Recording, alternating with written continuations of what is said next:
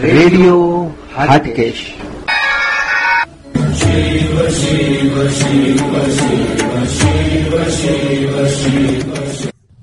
ઓમ નમઃ શિવાય. રેડિયો હાટકેશમાં આપનું સ્વાગત છે. હું છું નીરજ ભટ્ટ અને આપ સાંભળી રહ્યા છો રેડિયો હાટકેશ. પ્રસ્તુત છે કાર્યક્રમ જીવથી શિવ. મહાશિવરાત્રી એટલે શંકર શંભુ ભોળાનાથ, દેવાદિદેવ મહાદેવના લગ્ન વિવાહનો પ્રસંગ. આજે આ લગ્ન વિવાહના પ્રસંગને શબ્દોથી મળીને લાવી રહ્યા છે આદરણીય પરમ પૂજ્ય સંત શ્રી મુરારી બાપુ. સંત શ્રી મુરારી બાપુના કંઠે શ્રી શિવ વિવાહના પ્રસંગને આપણે સાંભળીશું. આ રીતે ભગવાન શંકરજીને શણગાર્યા છે. ગરલ કંઠ વિષ ભરેલું છે કંઠમાં. ગરલ કંઠ છે. મનુષ્યના ખોપડીની માળા ધારણ કરી છે. સર્પના યજ્ઞોપવિત યજ્ઞોપવિત ધારણ કરી છે. ગોસ્વામીજી કહે, દેખાવમાં શિવ બેસ છે, પણ શિવધામ કૃપાલા ત્રિલોચન છે. ललाटमा चंद्र सोहे छे यस्यांगे च विभाति भुधर सुता, देवा पगा मस्तके, भाले बाल विधुर गले च गरलम। दिव्य स्वरूप छे, धीरे धीरे मस्तक नी ધીરે મસ્તકની गंग धारा વહી रही छे। बड़ा प्यारा रूप है चंद्रशेखर का। ब्रह्मानंद जी ने बहुत सुंदर वर्णन किया। शिव जी तेरी जटा में, भोले तेरी जटा में, शंकर तेरी जटा में बहती है गंगधारा अनेक घटामय जटामाती गंगा नी धारा वह ये ब्रह्मानंद जी ने क्यों लागे? बड़ा प्यारा उपमा, बड़ा सटीक दृष्टांत है। काली घटा के अंदर, काली घटा के अंदर आकाश के काले बादल, काली घटा के अंदर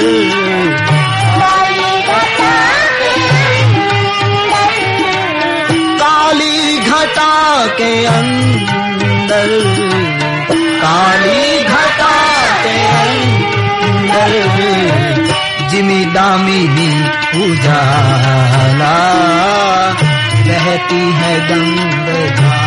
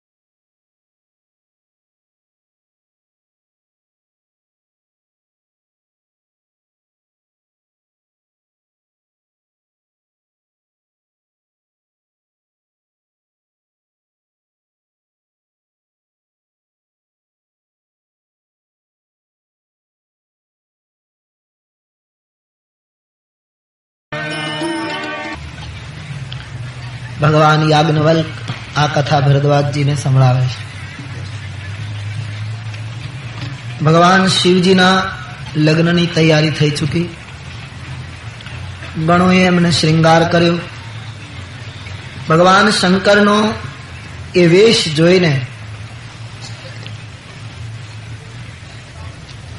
દેવતાઓની સ્ત્રીઓ અને દેવતાઓ એમ કહેવા માંડ્યા કે ભોગ લાગ્યા એ કન્યાના. જેને આ પતિદેવ પ્રાપ્ત થશે. વિનોદ અને મજાક કરવા લાગ્યા. દેવતાઓને એમ થયું કે આપણે પિતાંબર પહેરેલા માણસો અને ભગવાન શંકર દિગંબર ભસ્માંગ એમની સાથે ચાલવામાં આપણી પ્રતિષ્ઠા ઘટશે. એટલે દેવતાઓએ બ્રહ્માજીને, વિષ્ણુ ભગવાનને વિનંતી કરી કે મહારાજ, શંકરજીને આપણાથી જુદા ચલાવો. બહુ સરસ જવાબ આપ્યો છે. કે લગ્ન આપણા નથી થતા, એના થાય. એને જુદા પાડીએ કે તમે અમારાથી જુદા ચાલો અને જો એનો મગજ ગયો તો એમ કહેશે તો તમે જ જાઓ, હું અહીંયા બેઠો છું. એમને બિલગ ન કરી શકાય. તો વ્યવસ્થાને નામે આપણે જુદા પડી જઈએ. ઇન્દ્ર, વરુણ, કુબેર, તમામ દેવતાઓ પોતપોતાના સમાજને લઈને જુદા જુદા ચાલો, તેથી બધાને ખ્યાલ આવે કે કોણ ક્યાં છે. આમ વ્યવસ્થાને નામે દેવતાઓએ પોતપોતાના વર્ગમાં જુદા પડીને શંકરજીને જુદા પાડી દીધા. ભગવાન શંકર સમજી ગયા કે કેટલા સ્વાર્થી દેવતાઓ છે. લગ્ન મારું, સ્વાર્થ એનો અને છતાં મારી સાથે ચાલવું ગમતું નથી. ભગવાન શંકરજીને થયું કદાચ મારી સંખ્યા ઓછી છે એટલે આ લોકો આમ કરતા હશે. એમણે શ્રૃંગી નામના ગણને બોલાવીને કહ્યું કે શ્રૃંગી, બોલે, હા પ્રભુ. તો એક કામ કર, માનસિક મંત્ર શક્તિનો પ્રયોગ કર. અને જગતમાં જેટલા સ્મશાન છે સ્મશાનમાં જેટલા ભૂત પ્રેત છે, એ બધાને નિમંત્રણ આપ કે આપણા માલિકનું લગ્ન થાય છે. જેમ બને એમ જલ્દી સમૂહમાં આવે. શ્રીંગીએ મંત્ર શક્તિનો પ્રયોગ કર્યો. જગત આખાના સ્મશાનોમાંથી ભૂત પ્રેતોના વૃંદો તૈયાર થયા અને મંત્ર શક્તિથી તમામ ભૂત પ્રેતો પિસાચો સંખ્યા બંધાયા માનસકારે એનું વર્ણન કર્યું છે કે કેવા તનુ ચીન કૌયતિ પીન પાવન કૌય પાવન ગતિ ઘરે કોઈ શરીરમાં બિલકુલ દુબળા કોઈ શરીરમાં બહુ હૃષ્ટ પુષ્ટ કેટલાક પાવન, કેટલાક અપાવન, કેટલાક ગંગાજળ પીવે, કેટલાક રક્ત પીવે, કેટલાકને માનવીના ચહેરા, કેટલાકને પશુઓના ચહેરા, અનેક ચિત્ર વિચિત્ર પ્રકારના ભૂત પ્રેતો આવ્યા છે. હજારોની સંખ્યામાં વૃંદો આવવા લાગ્યા રામાયણકારે આ પંક્તિમાં સૂત્ર આપ્યું છે. જેટલા આવ્યા એટલા બધાને ભગવાન શંકરજી આવકાર્યા, સ્વીકાર્યા. હૃષ્ટપુષ્ટ હતા એને સ્વીકાર્યા દુર્બળ હતા એને સ્વીકાર્યા. પવિત્ર હતા એને પણ આવકાર પવિત્ર હતા એને પણ આવકાર. આનો અર્થ એમ થયો કે શિવજીની સંસ્કૃતિ એમ કહે છે કે તમે ગમે તેવા હો, મારી પાસે આવો. હું તમને સ્વીકારી લઈશ. ગંગાને કિનારે પવિત્ર કે અપવિત્ર જાય કોઈ ભેદ નથી. મનુષ્ય જાય, પશુ જાય કોઈ ભેદ નથી. તો ગંગા બધાનો સ્વીકાર કરતી હોય તો ગંગાધર કેમ અસ્વીકાર કરે? શંકરજીની સંસ્કૃતિ સ્વીકારની સંસ્કૃતિ ગમે તે સ્થિતિમાં આપણે હોઈએ, બસ ત્યાં પહોંચી જઈએ. ભગવાન શિવજી સ્વીકાર કરશે. એટલે તો આપણી સંસ્કૃતિમાં શંકરજીના મંદિરમાં પરદો રાખવાની મનાઈ હતી. પછી કાલાંતરે ફેરફાર થયો હોય, એક વાત જુદી, બાકી શિવ મંદિર ચોવીસ કલાક ખુલ્લું જ રહે. એમાં શયન ને એમાં જુદા જુદા પેલા પ્રકાર ના આવે. એ જાગતા જ હોય. ચોવીસ એનો અર્થ એમ કે હું સતત જાગું છું, તારી પ્રતીક્ષા કરું તું આ આ એનો નિર્ણય છે. અને બીજું, ત્યાં કોઈ સમયની મર્યાદા નથી શિવ મંદિરમાં. કારણ કે સ્મશાનમાં નિવાસ કરે. અને સ્મશાનમાં કઈ સમય નક્કી હોય કે અગિયારથી પાંચ જ આવવું? એ તો ગમે ત્યારે લઈ જવું પડે. તો શિવ એ સ્વીકારનું પ્રતીક છે, સમન્વયનું પ્રતીક છે. બધાને સ્વીકારે. એ નંદીને પણ સ્વીકારે અને પાર્વતીના સિંહને પણ સ્વીકારે. એ ગણેશના ઉંદરને પણ સ્વીકારે અને કાર્તિકના મયુરને પણ સ્વીકારે. એ વિષને પણ સ્વીકારે, સર્પને પણ સ્વીકારે, ચંદ્રને પણ સ્વીકારે, ગંગાને પણ સ્વીકારે અને આખી પ્રકૃતિ સ્વીકારની પ્રકૃતિ. જે આવ્યા એ બધાનો ભગવાને સ્વીકાર કર્યો. તુલસીદાસજી લખે નાચ અહીં ગાવ અહીં ગીત પરમ તરંગી ભૂત કોઈ નાચે કોઈ ગાય કોઈ હર હર મહાદેવનો નાદ કરે આવું બધું જોઈને ભગવાન શંકરજી પણ આનંદમાં આવી ગયા. આટલી મોટી ભૂત પ્રેતોની સંખ્યા જોઈ અને દેવતાઓ કહેવા લાગ્યા, જસ દુલહ તસ બની બરાતા. હવે જેવો વરરાજો હતો એવી જામ બની ગઈ. આમ રસ્તામાં કૌતુક થતો જાય, વિનોદ થતો જાય, બધા આગળ આગળ ઉપડે છે. હિમાચલ પ્રદેશ પહોંચવાની તૈયારી અહીં હિમાચલ મહારાજે ખૂબ સુંદર મંડપ તૈયાર કરેલો. જે મંડપમાં સાક્ષાત જગદંબા ભવાની બેસવાના હોય, એ મંડપનું વર્ણન ભલા કોણ કરે? પર્વતો, નદીઓ, તળાવો, સમુદ્ર, વનસ્પતિ, આ બધા કામરૂપ દેહ લઈ લઈ અને હિમાચલને ત્યાં મહેમાન બન્યા છે. ભવ્ય સામયું થયું છે. લોકોના મનમાં ક્યાંય ભાવ સમાતો નથી. અમારી પાર્વતીએ આટલું તપ કર્યું. વરરાજો કેટલો રૂપાળો હશે, કેવો સુંદર હશે, આવા મનોભાવ લઈ લઈ હિમાચલ વાસીઓ આવ્યા છે. પણ દેવતાઓએ વિચાર કર્યો કે આ વરરાજાને જો આગળ રાખીશું, તો સામૈયામાં આવેલા કોઈ ઊભા નહીં રહે. બધા જતા રહેશે. વરરાજાનું તો અપમાન થશે, પણ આપણું અપમાન થશે. એમ પછી આપણને કોણ ઉતારા બતાવશે? આપણે ક્યાં વિશ્રામ લેવાનો? આપણું સન્માન કોણ કરશે? હોશિયાર દેવતાઓએ નિર્ણય કર્યો કે પ્રથમ બધા દેવતાઓ ઊભા રહે. અને શિવજીને પાછળ રાખીએ. એટલે પહેલા આપણું સ્વાગત થાય, આપણને ઉતારા મળે, પછી વરરાજાનું જે થવું હોય થયા કરે. કારણ કે દેવતાઓને એમ કે આ વરરાજાને કઈ ઉતારાની જરૂર નહીં, એને તો સ્મશાનમાં ફાવે એટલે એને કઈ વિશિષ્ટ સ્થાનની જરૂર નહીં રહે. સૌ પ્રથમ વિષ્ણુ, પછી બ્રહ્મા, પછી વરુણ, કુબેર, આમ કતારમાં દેવતાઓ ગોઠવાય. સામૈયું આવ્યું.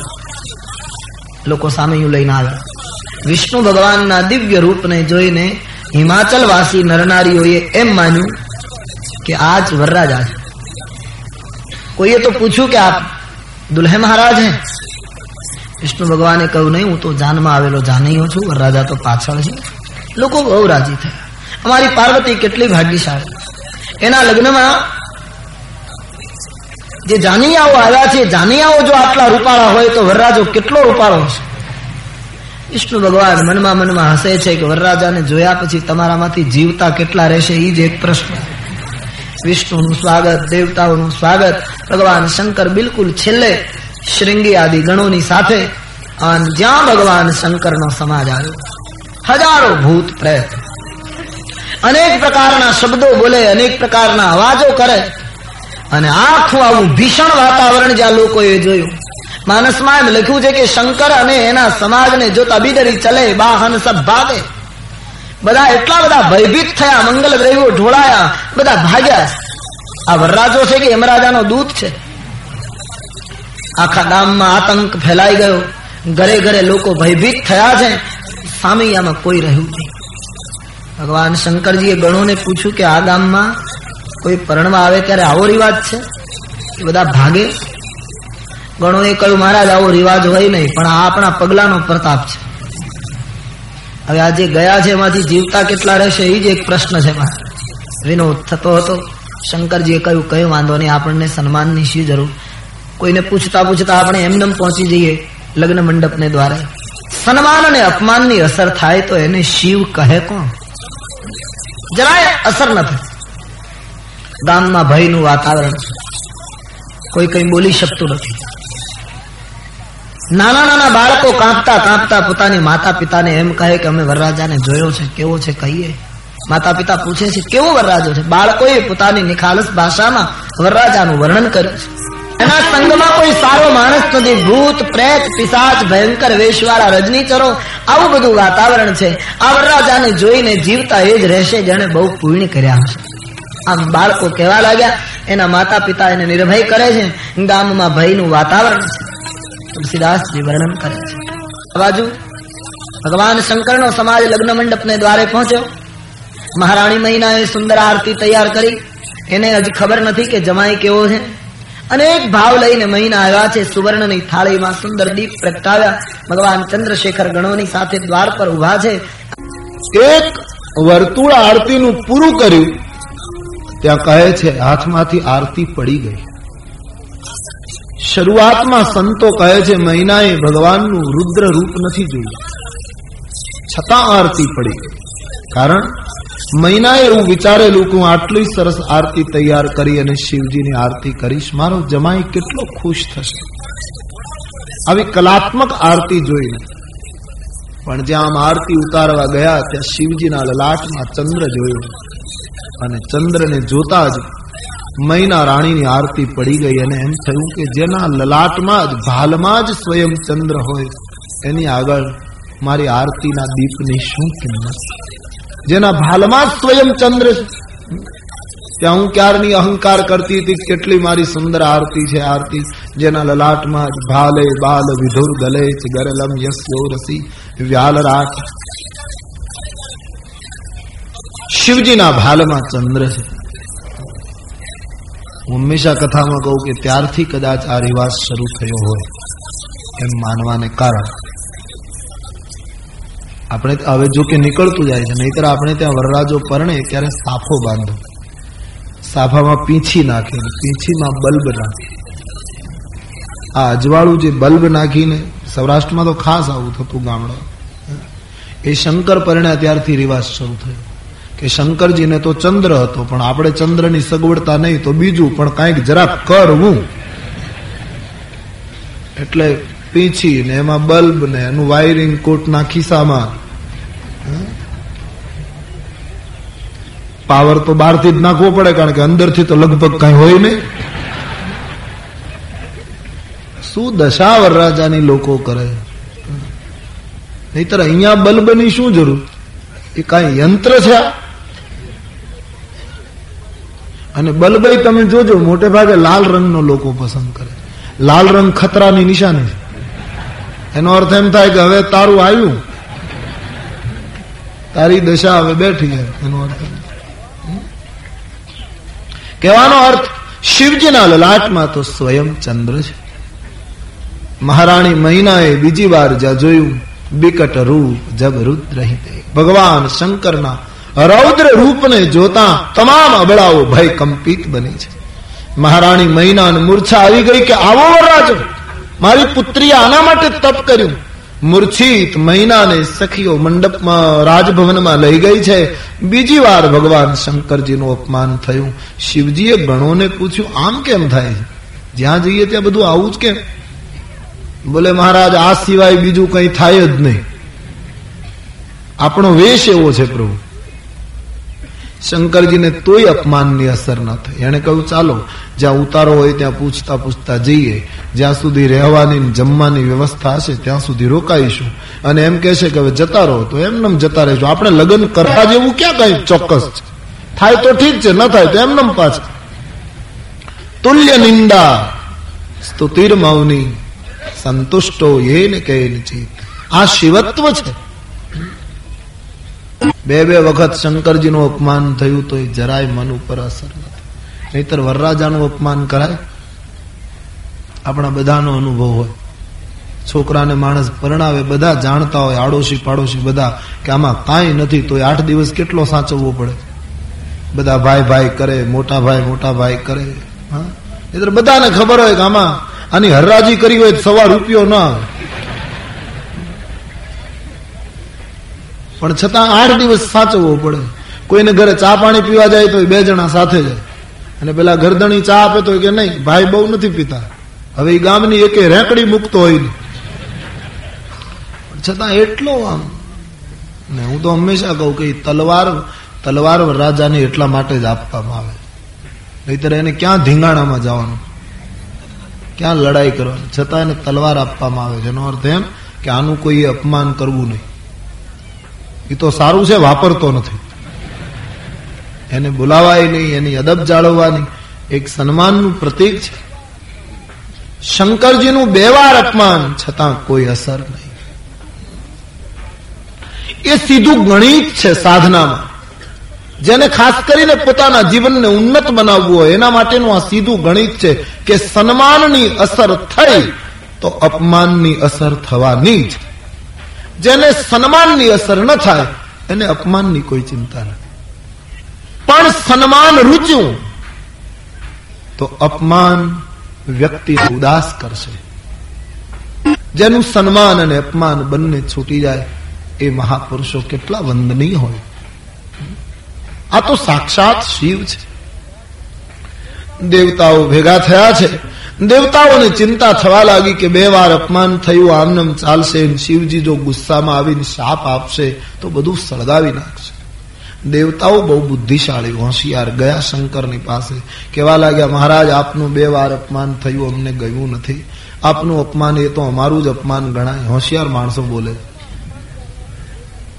પણ એમાં અપમાન કરનારનો દોષ નહીં. મહારાણી, મહિના શું કરે મહારાજ? આપના ગળામાં સર્પ જોઈને કોઈ પણ ડરી જાય. એક વિનંતી, પ્રભુ, લગ્ન વિધિ પૂરો થાય ત્યાં સુધી તમે અમારા પિતાંબર પહેર. પછી તમારે જેમ રહેવું એમ રહેજો, બાકી આ બધું પૂરું થાય ત્યાં સુધી અમારા વસ્ત્ર અલંકાર વસ્ત્ર અલંકાર ધારણ કરો.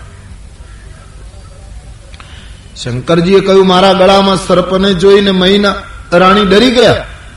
એને તો ખુશ થવું જોઈએ કે એનો જમાય ગળામાં કાળને નાખીને આવ્યો એટલે એની પુત્રીનું સૌભાગ્ય અખંડ થઈ ગયું. એને તો રાજી થવું જોઈએ કે મારો જમાય કાળને જો આવી રીતે ધારણ કરતો હોય તો મારી પુત્રીનું સુહાગ અમર થઈ ગયું. મને એમ લાગે છે કે મહિનાને તો કોઈ એવો જમાય જોઈતો લાગે જે એની પુત્રીનો માંગનો સિંદૂર ભૂસાવે. હું મારા સર્પોને ઉતારીશ નહીં, મારો વેશ આમનમ રહેશે. એમને કન્યા આપવી હોય તો આપે, ના આપવી હોય તો કઈ નહીં. મને કઈ ખોટું લાગવાનું નથી. મંત્રણા નિષ્ફળ. દેવતાઓની વાત શંકરજીએ સ્વીકારી નહીં. ગામની અંદર ભયનું વાતાવરણ. અહીં મહારાણી મહિના જાગૃત થયા મૂર્છામાંથી પોતાની કન્યાને ગોદમાં બેસાડી અને મહિના બહુ દુખી થયા. ભવાનીને કહેવા લાગ્યા, બેટી, મેં નારદનું શું બગાડ્યું? તને આવો ઉપદેશ આપ્યો? મારું ઠરીઠામ થયેલું ભવન એને ઉજાડી નાખ્યું. વિધાતાએ તને આટલી સુંદરતા આપી અને તારા પતિને આવો કેમ પાગલ જેવો કર્યો? જે ફળ કલ્પવૃક્ષને લાગવું જોઈએ, બાવળને કેમ લાગે છે? પુત્રી, હું તને લઈને પર્વત પરથી નીચે પડીને આપઘાત કરીશ, સમુદ્રમાં ડૂબી જઈશ, અગ્નિમાં બળી જઈશ, બદનામી મળે તો ભલે મળે, પણ હું તારું લગ્ન શિવ સાથે નહીં થવા દઉં. મહિનાએ વિરોધ જાહેર કરે તુલસી દર્શનમાં મહિનાની વ્યાખ્યા છે બુદ્ધિ. જીવનું લગ્ન ઈશ્વર સાથે થાય એમાં બુદ્ધિ હંમેશા અવરોધ પેદા કરે છે. કારણ કે બુદ્ધિ ગુણ દોષ, રૂપ કુરૂપ આ અનેક પાસાનો વિચાર કરશે બુદ્ધિ. હું તારા લગ્ન નહીં થવા દઉં. પુત્રીએ માને જવાબ આપ્યો, માં, તું મારી પ્રસૂતા છે. તું જેમ કહીશ એમ કરીશ. પણ તારી પાસે એવી કોઈ શક્તિ છે માં કે વિધાતાના લેખને તું બદલી શકે? સુખ અને દુઃખ વ્યક્તિના લલાટમાં જે લખાયા એ જ્યાં જશે ત્યાં એને ભોગવવાના. આ કરુણાનો અવસર નથી માં. કરુણા છોડ મારા ભાગ્યમાં જે હશે તે મને પ્રાપ્ત થશે. આમ કહીને. તુલસીદાસજી કહે છે, પાર્વતી પોતાની માતાને સમજાવે છે, આખા ગામમાં ભયનું વાતાવરણ, એમાં નારદ અને સપ્ત ઋષિ ગામમાં આવ્યા. આખું ગામ નારદ ઉપર તો ગુસ્સે હતું કે હમણે જ કરી જ દેશે. અને એમાં નારદજીને જોયા એટલે ગામ લોકોએ કહ્યું, હવે રાજભવનમાં તમારું કોઈ સન્માન નહીં કરે મહારાજ. આ તમારે લીધે અમારી દશા છે. શું?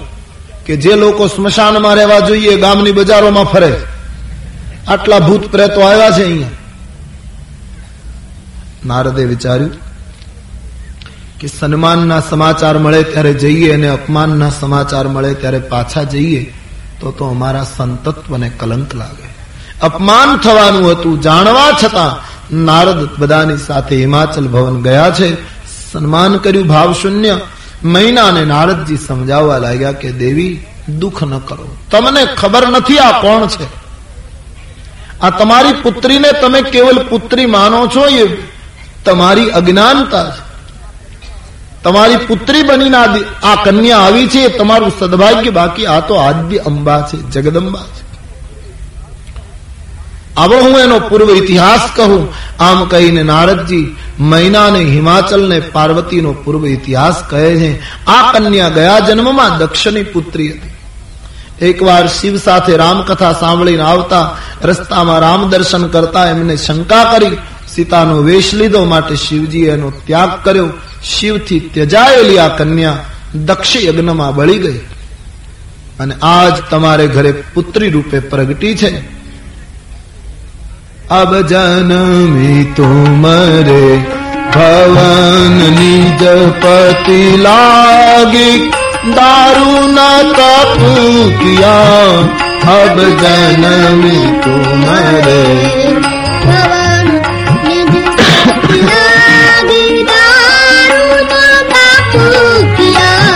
અસ જાની સંશય તજવું ગીરીજા સર્વદા શંકર પ્રિયા અસ જાન સંશય તજવું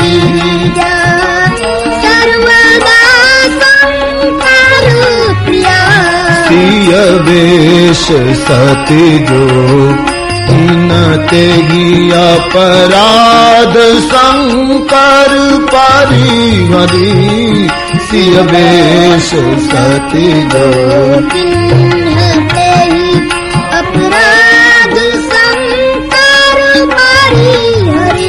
હર બીરહ જાઈ બહોરી પિતુ કે यज्ञ जो गानल जरी हर वीर गाई बहोरी पितु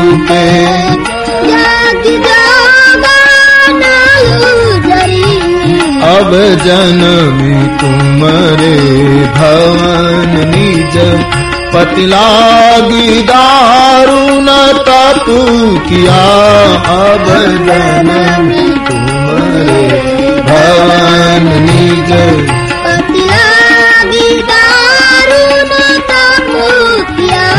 આસ જાની સંસય કજહું ગિરિજા સર્વદા શંકર પ્રિયા અસ જાની સંસય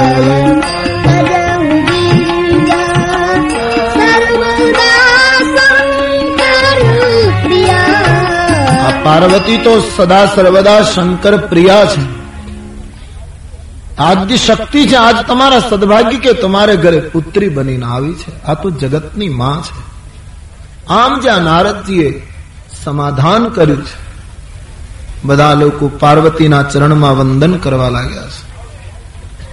બધાને એક જુદો જ ભાવ પ્રગટ્યો છે.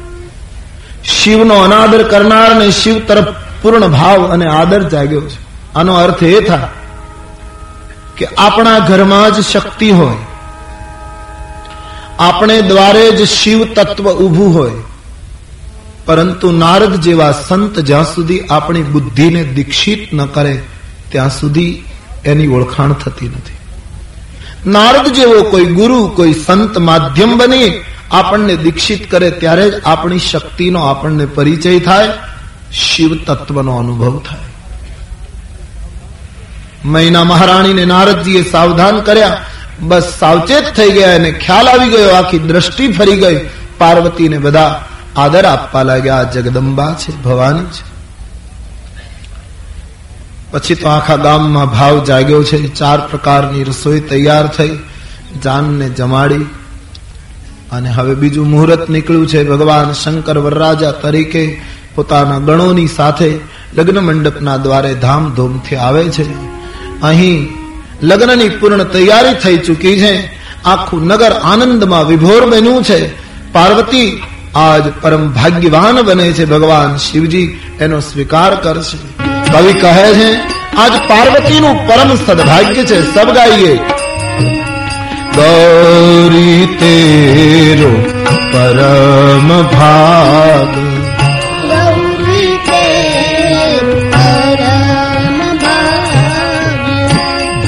ભોલેનાથ આવે ભોલેનાથ આવે બસ આ ગયે ચંદ્રશેખર દ્વાર પર ભાવપૂર્ણ સ્વાગત હો ગયા.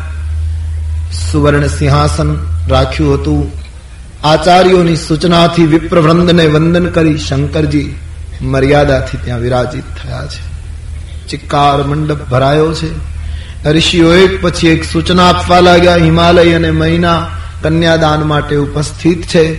મહિના હિમાચલ, જલ્દી કન્યાને મંડપમાં પધરાવો. અને સૂચના થઈ છે, સખીઓ પાર્વતીને શણગાર સજાવીને મંડપમાં લઈ આવે છે. આ તો જગદંબા છે. ગોસ્વામીજી, રામચરિત માનસમાં બે વ્યક્તિના રૂપનું વર્ણન નથી કરતા. એક જગદંબા ભવાની અને બીજા શ્રી સીતાજી. તુલસીજીને લાગ્યું છે કે આ બંને તો માં છે અને માના રૂપનું વર્ણન કરવું એ મર્યાદાનું ઉલ્લંઘન છે. એટલે જ્યારે જ્યારે વર્ણન આવ્યું ત્યારે સુંદરતાની ખાણ, સૌંદર્યની મર્યાદા, સૌંદર્યની અવધિ આમ મર્યાદિત મર્યાદામાં શબ્દો વાપરી અને સુંદરતાની પ્રશંસા કરી. આજ પાર્વતી સખીઓની સાથે લગ્ન મંડપમાં ધીમે ધીમે આવે ત્યારે ગોસ્વામીજીએ લખ્યું છબી ખાની. સુંદરતાની ખાણ માતુ ભવાની. ગવની મધ્ય મંડપ શિવ જહાં જ્યાં ભગવાન શિવજી છે, ત્યાં પાર્વતી આવ્યા છે. ભવાનીએ મર્યાદાથી આસન લીધું. અહીં હિમાચલ અને મહિનાએ હાથમાં કુશ, યાની દર્ભ અને પોતાની લાડલી પુત્રીનો હાથ લઈ આચાર્યોના વેદ મંત્રોની વચ્ચે પોતાની પુત્રીનો હાથ ચંદ્રશેખરના હાથમાં સમર્પિત કર્યો.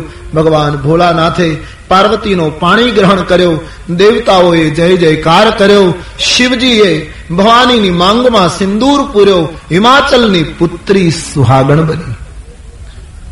આનંદમય વાતાવરણ હતું. એક પછી એક મંત્રોચ્ચાર થવા લાગ્યો છે. ત્યાર પછી ચાર. ગણપતિ મહારાજની પૂજાનો આજ્ઞા થઈ કે ગણપતિની પૂજા કરો. મુનિની આજ્ઞા થતા મુનિ અનુશાસન ગણપતિ પૂજે શંભુ ભવાની, શંભુ અને ભવાની ગણેશજીની પૂજા કરે છે. ગોસ્વામીજીને ખબર એટલે એમણે પહેલા જ સ્પષ્ટતા કરી નાખી કે આ વાત સાંભળીને કોઈ શંકા ન કરે. કે હજી માતા પિતાના લગ્ન થાય એમાં દીકરાનું પૂજન ક્યાંથી આવી ગયું? કારણ કે ગણપતિ તો શંકર સુવન છે. પણ તુલસીએ કહ્યું કોઈ શંકા ન કરે. અહીં જે ગણપતિની પૂજા છે તે સુર અનાદિજીય અનાદિ દેવ તરીકે ગણપતિના જુદા જુદા સ્વરૂપોનું વર્ણન આપણા પુરાણમાં આવ્યું છે. બાર ગણપતિનો ઉલ્લેખ છે આપણે અને વેદમાં જે ગણપતિની વ્યાખ્યા છે, ખાસ કરીને રુદ્રીમાં, એમાં તો ગણપતિ માટે સ્પષ્ટ કહેવાયું છે કે તમે કોઈના ગર્ભમાં જન્મ નથી એ તો આદિ દેવ તરીકે પ્રસિદ્ધ છે. તો અહીં જે ગણપતિની પૂજા થઈ છે તે સુર અનાદિજીય જાની એમ કહી ગણેશજીની પૂજા કરી. અને પછી ચાર મંગલ ફેરા શરૂ થયા. ધર્મ, અર્થ, કામ અને મોક્ષ આ ચાર ફેરા પૂર્ણ કર્યા છે. લગ્નનો વિધિ સંક્ષેપમાં બતાવ્યો છે. હિમાચલ મહારાજ કર્યાવરની તમામ સામગ્રી જે કંઈ અર્પણ કરવું જોઈએ તે બધું રાખી હાથ જોડી અને પોતાના જમાઈની સામે એકદમ સજળ નેત્ર ઊભા છે. હે કામનાથી પરિપૂર્ણ શિવજી, હું તમને શું અર્પણ કરું? જે કઈ આપ્યું હતું, જેટલું આપવું એટલું ઓછું છે, મહારાજ. સમુદ્રમાં ગમે તેટલા ઘડા પાણી નાખીએ તો શું આપ્યું કહેવાય? આપ તો કામનાથી પરિપૂર્ણ છો. મારી કન્યા આજ આપને ઘરે આવે છે. આમ દરેક રીતે પુત્રીની ભલામણ કરી. નાથ ઉમા મમ પ્રાણ સમ મારી ઉમા, મારો પ્રાણ છે, એને તમારા ઘરની કિંકરી બનાવજો. ક્ષમે બધા અપરાધને ક્ષમા કરજો. આમ શિવજી મહારાજની પાસે ક્ષમા યાચના કરી છે. વિદાયની તૈયારી. ભગવાન શંકરનો સમાજ તૈયાર થયો છે. દેવતાઓ તૈયાર થયા છે. રાણી વાસમાં કન્યા વિદાયની તૈયારી. સખીઓના નેત્રમાં આંસુ માં રડી પડી. શહનાઈઓએ વિદાયના સૂર છેડ્યા.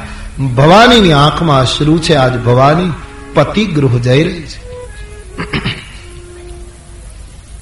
કરહું સદા સંગ કર પદ પૂજા.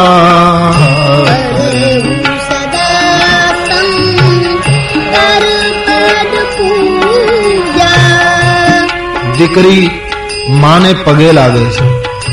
આપણા દેશની સંસ્કૃતિ सबके नयन भीगे हैं आज आज हिमाचल की भवानी जा रही है किसी को अच्छा नहीं लगता अपनी मां के चरणों में गिर पड़ी बेटी उठाया सीने से लगा ली और मैना ने बहुत सुंदर बात सुनाई बेटी મને આજે એમ લાગે છે કે આ જગતની અંદર વિધાતાએ સ્ત્રી શું કામ બનાવી कारण के स्त्री ने पराधीन रहू पड़े। विधाता ने दोष आपे सुनिए और गाइए। नारी नु जीवन सतत पराधीनता में रहतु हो कन्या हो तो माता पिता ने आधीन ये परणे तो पति ने आधीन संतानों ने माता बने तो संतानों ने आधीन नारी नु जीवन पराधीनता में भारत वर्ष संस्कृति में રોને લગી માં. પણ ગમે તેમ તો ભારતની માં છે. દીકરીને બહુ સુંદર સમજાવે છે, બેટી. જીવન છે, ગંગાની ધારા છે. જીવનમાં સુખ આવશે, દુઃખ આવશે, હર્ષ આવશે, શોક આવશે, સંયોગ આવશે, વિયોગ આવશે. ગંગા ગમે તેટલા મૂળમાંથી પસાર થાય, પણ ગંગાની પવિત્રતાને ક્યાંય આંચ આવતી નથી. એમ જીવનની પવિત્રતાને આંચ ના આવવી જોઈએ. ક્યારેક જીવનમાં દુઃખ આવે ના, તો કોઈને ખબર ન પડે એમ ઘરના એક ખૂણામાં બેસી બે આંસુ પાડી લેજે. પણ કુળ મર્યાદાને દીપાવજે બેટી. શંકર ચરણની પૂજા કરજે બેટી. સદા શંકર પદ પૂજા. શંકર ચરણની પૂજા કરજે, નારી માટે પતિ એ જ દેવ છે બેટા. નારી માટે બીજો કોઈ ધર્મ નથી.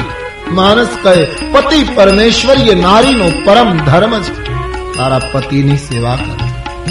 બાર બાર સખીઓને માને મળે છે. હિમાચલ મહારાજ મહેલમાં આવી ચુક્યા છે. વૃદ્ધ હિમાચલ છે.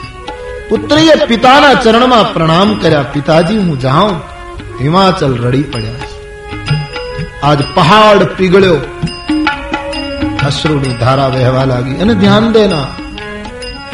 કન્યાની વિદાય કુટુંબમાં બધાને દુઃખ આપે. પણ જેટલું બાપને દુઃખ થાય, એટલું બીજા કોઈને ન થાય. માને જરૂર વેદના થાય. બહેનોને, ભાઈઓને જરૂર દુઃખ થાય. પણ દીકરી પુત્રીને જ્યારે વળાવે પિતા, ત્યારે પિતાને જેટલી વેદના હોય, એટલી સમાજમાં કોઈને નથી બાપ અને દીકરીનો સંબંધ આ દેશની સંસ્કૃતિમાં અદભુત છે.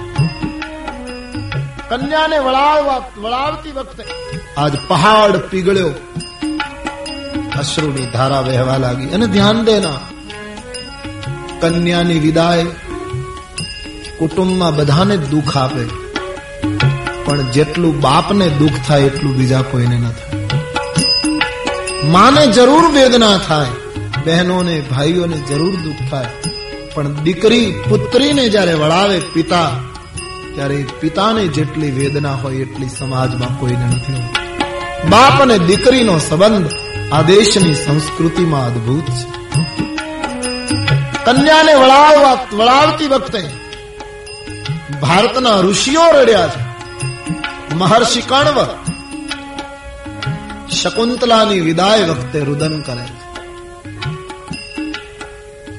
એક ઋષિ તરીકે પાલક પિતા બનીના કન્યાને વળાવતા મને જો આટલું દુઃખ થતું હોય તો સંસારી મા બાપ એની પુત્રીને વળાવતા હશે ત્યારે એની શું દશા થતી હિમાલય આજ બહુ રડે છે બેટી આજ અમારું ઘર ખાલી થઈ જશે कुल मर्यादा को निभाना बेटी पिता पुत्री रो रहे हैं सबके नयन भीगे हैं आज विदा की बेला માતા, પિતા, સખીઓ બધાને મળી વૈદેહી ભવાની ડોલીમાં વિરાજિત થયા છે. માતા પિતા વળાવવા જઈ રહ્યા છે. ગામની બહાર વિદાય માટે પહોંચ્યા છે. સૌને ક્ષમા યાચના કરી વિદાય આપી. પાર્વતીની પાલખી દૂર દૂર જ્યાં સુધી દેખાય ત્યાં સુધી હિમાચલ અને મહિના ઊભા રહ્યા પુત્રીની ડોલી એ પર્વતાળ પ્રદેશમાં કોઈ પર્વતની પાછળ જ્યારે ઉતરી ગઈ અને દેખાતું બંધ થયું, ત્યારે માતા પિતા એક પહાડ જેવડો મોટો નિશાસો મૂકી પોતાના ભવન તરફ પાછળ ધ્યાન દેના. પાંત્રીસ, ચાલીસ વર્ષનો માણસ હોય યુવાન. ચાલીસ વર્ષની યુવાની હોય, પણ એ ચાલીસ વર્ષનો પિતા પોતાની પુત્રીને વળાવે લગ્ન કરાવે. પછી જોઈએ તો ખ્યાલ આવે, એની ઉંમરમાં જાણે દસ, પંદર વર્ષનો વધારો થઈ ગયો હોય. એવો એ માણસ પ્રૌઢ લાગવા લાગે. એટલો ઢીલો થઈ જાય પુરુષ. દીકરીની વિદાય પછી બાપના હૃદયને જે એક આંચકો આવતો હોય એ ખાડો જે જીવનમાં પડે છે, એ ઉણપને કોઈ પૂરી શકતું નથી. બસ, બેટી ગઈ. કારણ બાપ દીકરીના સંબંધમાં એ તો બધા જ ગ્રહસ્થોએ અનુભવ્યું હોય છે. પુત્રી પિતાનું જેટલું ધ્યાન રાખે, એટલું કુટુંબમાં બીજું કોઈ ના રાખે. કન્યા ઉંમરલાયક યાની સમજદાર સ્થિતિમાં આવી ગઈ હોય, તો એ પછી પોતાના પિતાનું બહુ ધ્યાન રાખે. બાર ગામથી પિતા મોડા આવે, તો એ અધિકારપૂર્વક એમ કહેવા માંડે, કેમ મોડું થયું? પિતા ઓછું જમે, તો એ પરાણે જમાડે. બહારથી પિતા ઓફિસથી, ખેતરથી અહીંથી આવે તો પેલી પુત્રી દોડશે. બાપુજી, શું આપું? આવું પિતાને લાડ કરાવનાર એવું એક પાત્ર જયારે ઘરમાંથી વિદાય લે, ત્યારે પુરુષને એટલો આઘાત થાય કે બીજું તો કંઈ નહીં. પણ કાલે હું બહાર ગામથી થાકીને ઘરે આવીશ, ત્યારે મને કોણ પૂછશે કે પિતાજી, કેમ મોડું કર્યું? કાલે હું ઓછું જમીશ તો કોણ મારી ચિંતા કરશે? એક પુત્રી એક એવું પાત્ર છે? જેની વેદના પિતાને બહુ લાગતી હોય છે. આજ એ હિમાચલ કી બેટી ચલી ગઈ. હિમાચલ પ્રદેશ શૂન્ય હો ગયા. રસ્તામાં મુકામ કરતા કરતા ભગવાન ચંદ્રશેખર અને દેવ સમાજ કૈલાસ પહોંચે છે. કૈલાસ પર શિવ પાર્વતીની સ્તુતિ કરી કરી દેવતાઓએ વિદાય લીધી. યાજ્ઞવલ્ક મહારાજ ભરદ્વાજજીને કહે છે, મહારાજ, ભગવાન શિવ અને પાર્વતી જગતના માતા પિતા છે, એના શ્રૃંગારનું વર્ણન કોણ કરે? એનો નિત્ય નવો વિહાર, એનું સુગંધી દાંપત્ય, એનું વર્ણન કોણ કરી શકે? દિવ્ય જીવન જીવી રહ્યા છે પતિ પત્ની માનસકારે લખ્યું છે, આમ સમય વીતવા લાગ્યો અને ભગવાન શંકર અને પાર્વતીના દિવ્ય દાંપત્યથી કાર્તિક સ્વામીનો જન્મ થયો છે. કાર્તિક સ્વામીનો જન્મ થયો, જેણે તારકાસુર નામના રાક્ષસને મારી નાખ્યો છે. કાર્તિક સ્વામીને તુલસીદાસજી પુરુષાર્થ ગણે સાચા પુરુષાર્થનો જન્મ ત્યારે જ થાય જ્યારે શિવ અને પાર્વતીના લગ્ન થાય, વ્યક્તિના જીવનમાં શ્રદ્ધા અને વિશ્વાસના લગ્ન થાય, એમાંથી જ સાચો પુરુષાર્થ પ્રગટે. શ્રદ્ધા અને વિશ્વાસ વગરનું જે કામ કરો, એ કાર્ય સાચો પુરુષાર્થ નથી. સાચો પુરુષાર્થ જ વહેમને, સંશયને, ખોટી માન્યતાઓનું ખંડન કરે. કાર્તિક સ્વામીએ તારકાસુરને મારી નાખ્યો. આ હતી radio Hatkesh nine three point seven five એફએમની પ્રસ્તુતિ રેડિયો ઉપર બીજા કાર્યક્રમો ચાલુ જ રહેશે સાંભળતા રહેજો radio Hatkesh Solid 93.75 FM. Always refreshing. Kumasi. Every day. Every day. All the time. All the time. Radio Solid FM. I love it.